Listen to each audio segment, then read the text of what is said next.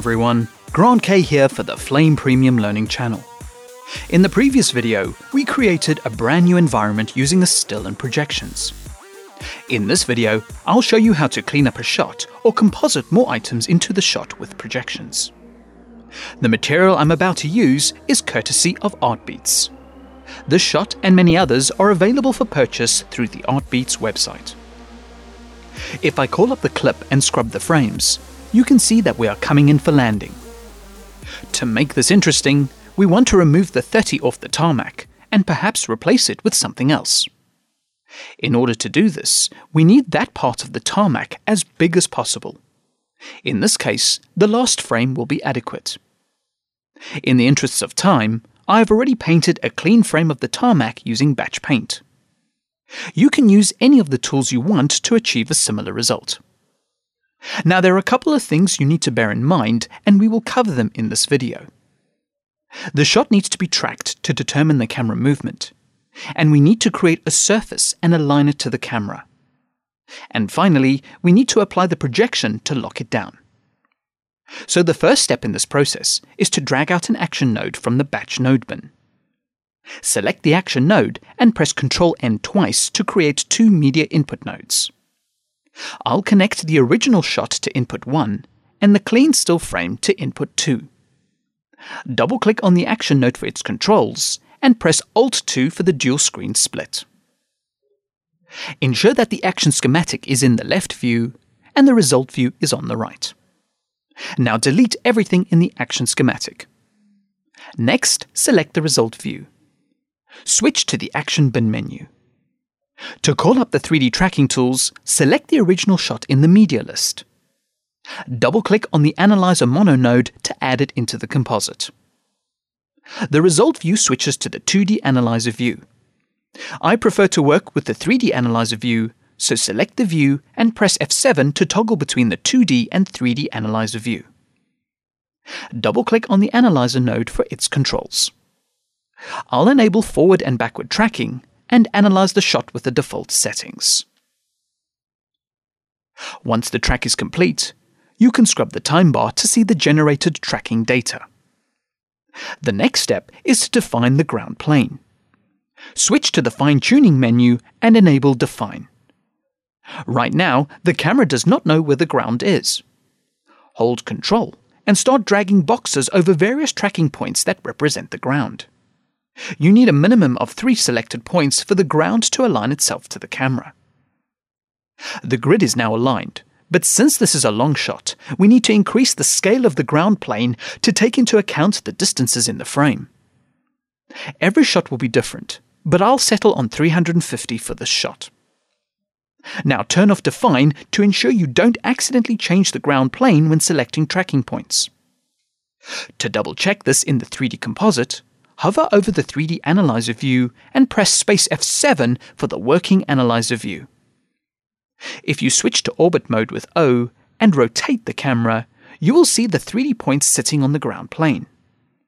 This is fine for determining the location of the tarmac in 3D space. Press F7 to go back to the 3D Analyzer view. In Select mode, hold Ctrl and select the points around the 30 on the runway. Now click Create Locators. The locators I have just created will be used to position the surface in 3D space for the projection. Now hover over the 3D Analyzer view and press F4 for the result view. We are currently looking through the default camera and not the new 3D tracking camera. Double-click on the Camera 3D node in the schematic. Change the result camera setting to Camera 1. Just to keep the view clean and tidy, pan over to the default camera and hide it with the H hotkey. So the 3D track is done, and the environment is ready to receive objects we'd place in the shot. Now at this point, you have two choices. You can either use a surface object, like a layer or card as some people call it, or you can use a 3D shape. Either way will work with projections. Personally, I found 3D shape easier to use because it can be any shape I want and it has built-in camera projection. In both cases, you use the locators to position the object in 3D space. Double-click the Point Locators node to select them. To save you realigning surfaces and shapes later, set the axis behavior to plane transform. This option looks at the locators and aligns all connected objects to the planar average of the locators. If this doesn't work for you, then try centroid transform, which places any objects in the center of the locators. Now switch to the Action bin menu. I'll select my clean still in the media list and double-click the 3D shape node in the Action node bin. The 3D shape should attach to the point locators, and I can now draw my shape. As I said earlier, it can be more than 4 points, and it can also be Bezier curves. Now let's check the alignment in 3D space. Select the result view and press Space F4 for the working camera view. When you orbit the camera, you will see the plane already aligned to the ground plane. The big important point to remember is that the 3D object and its projection must be perfectly aligned to the surface that will be replaced. So if this was a wall perpendicular to the ground, the surface would have to be 90 degrees to the ground and so on. Coming back to this example, if you select centroid transform or no transform in the locator settings, then you must manually align your 3D objects. Now I know that my surface is aligned to the ground plane, so I'll turn off the grid display. In the Action Preferences menu, you will find the option to turn the grid off. Press F4 in the result view to see the composite. If you scrub the time bar, you will see the 3D shape is locked into the shot. To enable the projection, double-click on the 3D shape node. Turn on Media Projection. If you zoom into the runway and scrub the time bar, you will see that the projection is sliding on the 3D shape. This is because the projection is coming from the 3D tracked camera. As the camera moves, so does the projection. So the projection needs to be locked down to the reference frame it was sourced from. In this example, I used the last frame of the shot to create a clean frame. Therefore, we need to lock the projection to the last frame, and it should stick on all the other frames. The 3D track camera knows all the camera movement throughout the shot. So select the Camera 3D node and press Ctrl-D to duplicate it. Now scrub to the last frame. So this is where the camera and projection are aligned together. Go to the Animation menu and press Shift-Tab to focus on the selected camera. Press the Keep button to delete all the animation on the new camera except for the current frame. So scrubbing the time bar, you can see how we have 2 cameras and we'll use the frozen one as the projection source for the runway. Double-click on the 3D shape projection. Change the projection mapping from the result camera, which was camera 1, to camera 2. So if you scrub the time bar, you should see that the projection is now aligned and locked down to the runway. So the only thing that is missing is the grain. Let's quickly output the mat from Action and regrain this section. Switch to the Output menu. The current output is the Comp or Beauty output. Select this output and press Copy. Now change the output type to Matte. To see the alpha generated by the 3D shape, we need to mute the background for this output.